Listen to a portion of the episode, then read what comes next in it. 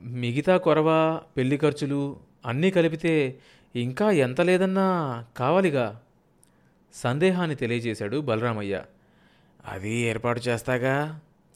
ధీమాగా అన్నాడు కనకయ్య. బలరామయ్య మనసు కుదుటపడింది. లేచి నిలబడ్డాడు. ఆప్తుడైన కనకయ్యను మాటల్లో ఎలా అభినందించాలో తెలియక కృతజ్ఞతాభావంతో చూశాడు. కనకయ్య బలరామయ్యను ఇంటిదాకా సాగనంపాడు. తరువాత సాంబయ్య ఇంటికెళ్ళాడు. వరండాలో నిలబడే సాంబయ్యను కేకవేశాడు. ఆ కేకలో ఈసారి నేను వదలను. నీ అంతు తేల్చకుండా ఇవాళ వెళ్ళేది లేదు అన్న భావం స్ఫురించింది. పెళ్ళి ఇంకా వారం రోజులే ఉంది. కనకయ్య ఇరవై వేల రూపాయలు తెచ్చి బలరామయ్య ముందు పెట్టి చెప్పాడు. ఈ డబ్బు మా అబ్బాయి మామగారిది. ఆయన మనిషిని నమ్మే రకం కాదు. ఇంత డబ్బు ఏ హామీ లేకుండా ఇవ్వడానికి గునుస్తున్నాడు. కావాలంటే మన పొలం హామీ పెడదాం అన్నాడు బలరామయ్య. తాకట్టు కింద ఉన్న పొలాన్ని ఎవరు హామీగా ఒప్పుకుంటారు? అన్నాడు కనకయ్య. మరేం చేద్దాం? బలరామయ్య ఆలోచనలో పడి అన్నాడు.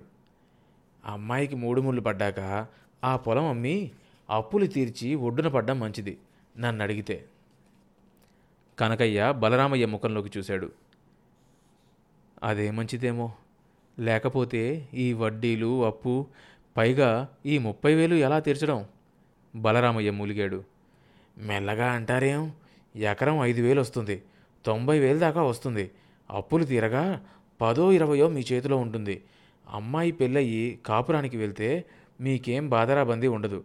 మీ భార్యాభర్తలు కృష్ణ రామ అంటూ నిశ్చింతగా కాలం గడపచ్చు. అంతే కనకయ్యా. అంతే. భవిష్యత్తులో ప్రశాంత జీవితాన్ని ఊహించుకుంటూ అన్నాడు బలరామయ్య. మరి మీ వియ్యంకుడికి ఏం చెప్దాం? అంతవరకు ఏదో ఒకటి చూపించాలిగా. ఆయన సంతృప్తి కోసమైనా.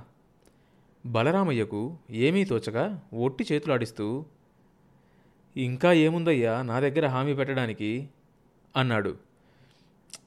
ఉన్నదేదైనా పెట్టాల్సిందేగా. మేడ దూలాలకేసి తల తిప్పి కిటికీ రంగు అద్దాల్లోంచి బయటికి చూశాడు కనకయ్య. కనకయ్య ఈ మేడ తాకట్టు పెట్టమంటావా? మీ వియ్యంకుడికి. బలరామయ్య గారు మీ బాధ నాకు తెలుసు. హామీ పేరుకే అంతగా ఆయనకు తాకట్టు పెట్టడం మీకు ఇష్టం లేకపోతే నా పేరు మీద చేయండి. మనలోనే ఉండిపోతుంది. మా వియ్యంకుడికి చెప్పి ఒప్పిస్తాను. సరేనా? శుభకార్యం తలపెట్టాక తప్పేదే ఉంది.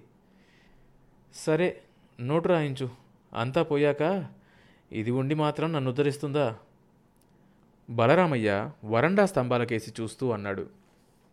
సాంబయ్య పెళ్ళి పనులు జోరుగా చేయించసాగాడు. శుభలేఖ లచ్చు వేయించడానికి కనకయ్యతో బస్తీకి వెళ్ళాడు. చౌక రకం కార్డులు వదిలేసి ఒక్కొక్కటి అర్ధ రూపాయికి పైగా ఉన్న వాటిని సాంబయ్య ఎన్నుకోవడం చూసిన కనకయ్య తన కళ్ళను తనే నమ్మలేకపోయాడు. ఐదు వేలకు పైగా పెళ్ళి సంబరాలు కొన్నాడు సాంబయ్య. గడ్డి పరకపోని అని సాంబయ్య ఎంగిలి చేత్తో కాకిని తోలని సాంబయ్య చేస్తున్న ఖర్చు కల్లారా చూస్తున్న కనకయ్య ఈ సాంబయ్య ఆ సాంబయ్య కాదు అనుకున్నాడు. సాంబయ్య శుభలేఖలు ఊరంతా పంచాడు. శుభలేఖలు అందుకున్న వాళ్ళు దిమ్మెరపోయారు. వాళ్ళు కనీ వినినంత వరకు అంత పెద్ద ఎత్తున శుభలేఖలు వేయించడం ఎరుగరు. ఒక్కొక్కటి చిన్న సైజు చాటంత ఉంది. పైన రంగులు కవరు మీద కూడా లతలు వగైరా నగీషీ పనితో శుభలేఖలు బ్రహ్మాండంగా ఉన్నాయి. ఏ జమీందార్ల ఇళ్ళల్లోనో పెళ్ళైనప్పుడు మాత్రమే అలాంటివి వేయిస్తారని పెద్దలు చెప్పారు.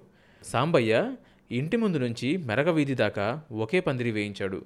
పందిరికి కాగితం పూలు చెంకీలు కుట్టించడానికి బస్తీ నుంచి మనుషుల్ని పిలిపించాడు. నలభై మూతలైట్లు బ్యాండ్ మేళము ముందే మాట్లాడి పెట్టాడు. పెళ్ళి మూడు రోజులుందనంగా వంట వాళ్ళను పిలిపించి లడ్లు అరిసెలు చేయించాడు. చుట్టుపక్కల పది ఊర్ల దాకా సాంబయ్య ఇంట్లో పెళ్ళి గురించి చెప్పుకోసాగారు. బలరామయ్య పెళ్ళి ఆయన తండ్రి వీరభద్రయ్య గారు చేయించిన తీరు ఆ ఊర్లో జ్ఞాపకం ఉన్నవాళ్ళు ఈనాటికి చెప్పుకుంటారు. వాళ్ళు ఈనాడు సాంబయ్య చేయిస్తున్న ఏర్పాట్లన్నీ చూసి విస్తుపోయారు. కనకయ్యకు మొలమీద బట్ట నిలవడం లేదు. పెళ్ళి హడావిడిలో తలమునకలై తిరుగుతున్నాడు. ఉత్తరాది నుంచి వచ్చిన సాంబయ్య బంధువులకు సాంబయ్య ఇంద్రలోకం సృష్టించినట్లు అనిపించింది సాంబయ్య వెంకటపతిని పెళ్ళికొడుకుని చేయించాడు. అడిగట్లో ఉన్న ఇల్లైనా సరే పెళ్ళికొడుకు కారులోనే తరలి వెళ్ళాలని సాంబయ్య పట్టుబట్టాడు. గంటల మీద కనకయ్య బస్తీ నుంచి కారు తెప్పించాడు. రెండు గుర్రాలు కూడా తెప్పించాడు సాంబయ్య. జమీందార్ల ఇళ్ళల్లో జరిగేలాంటి ఆర్భాటంతో బలరామయ్య ఇంటికి పెళ్ళికొడుకుని తీసుకుని వచ్చాడు సాంబయ్య. పెళ్ళి పందిరి జనంతో కిటకిటలాడిపోతుంది. ముందు రాముని భీష్మించుకున్న వాళ్ళంతా ఒకళ్ళ తర్వాత ఒకళ్ళు పెళ్ళి పందిట్లోకి వస్తున్నారు. ఆ రోజు ఊరంతా పెళ్ళి సంబరంలో మునిగిపోయింది. సూత్రధారణ సమయం దగ్గర పడుతూ ఉండగా పౌరోహితులు అక్షింతలు పంచారు. వెంకటపతి మంగళసూత్రం పట్టుకొని లేచాడు. కద్దరు సిల్కు లాల్చి పొందూరు దోవతి కట్టి వంకెకర్ర చేత పట్టుకొని పెళ్ళి మండపానికి అంత దూరంలో నిలబడి ఉన్న సాంబయ్యకు ఒళ్ళు పులకరించిపోయింది. ఊరు పోయిన వెంకయ్య మనవడా షావుకారి వీరభద్రయ్య గారి మనవరాలి మెల్లో పుస్తీ కట్టు. అలగా వాళ్ళ కుర్రాడా భూస్వామి బలరామయ్య కూతురు మెల్లో మాంగల్యం కట్టు. పాలేరు సాంబయ్య కొడక షావుకారు బలరామయ్య కూతురు మెల్లో తాలి కట్టరా? సాంబయ్య హృదయంలో గూడు కట్టుకున్న కసి అవమానం కట్టలు తెంచుకుంది. సాంబయ్య రక్తం ఉద్వేగంతో కట్టలు తెంచుకుంది. వాయించండ్రా భజంత్రీలు!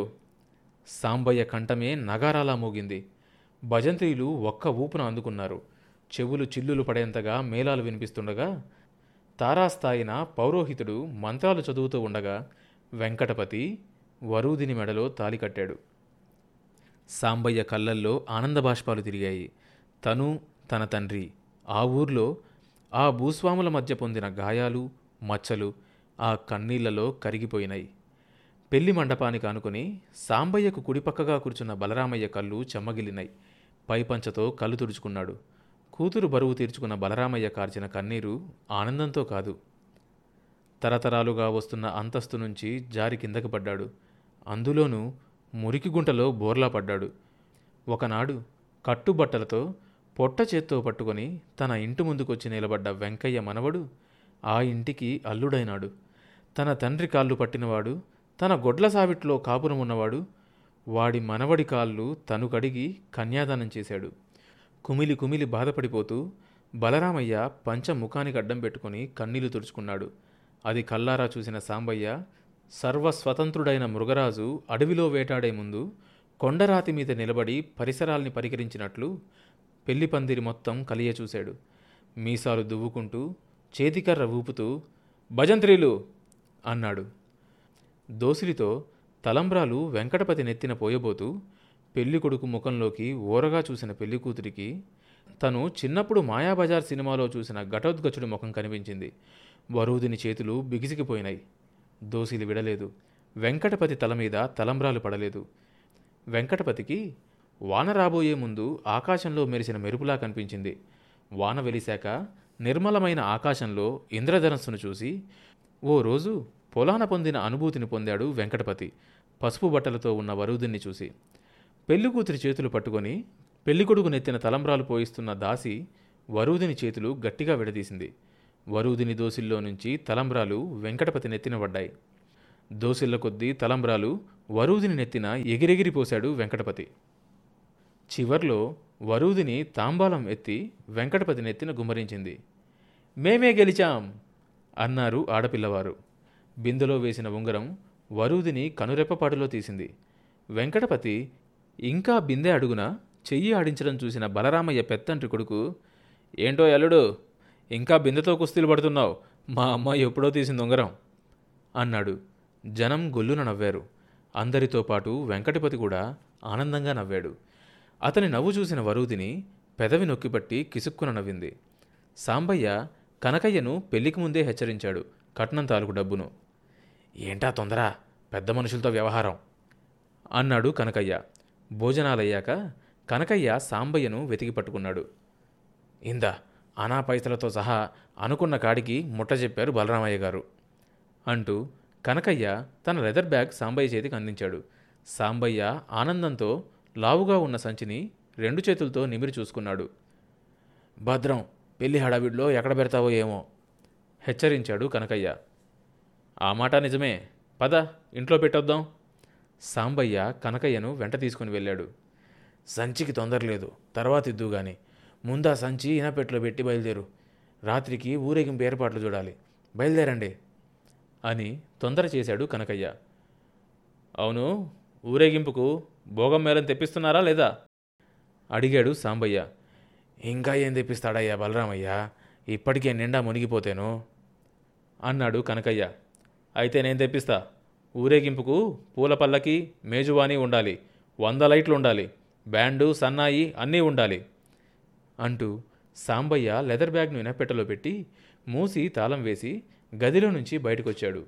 అప్పటికప్పుడు మనుషుల్ని బస్తీకి పంపి చెంకీ వాళ్ళను భోగం వాళ్ళను పిలిపించాడు.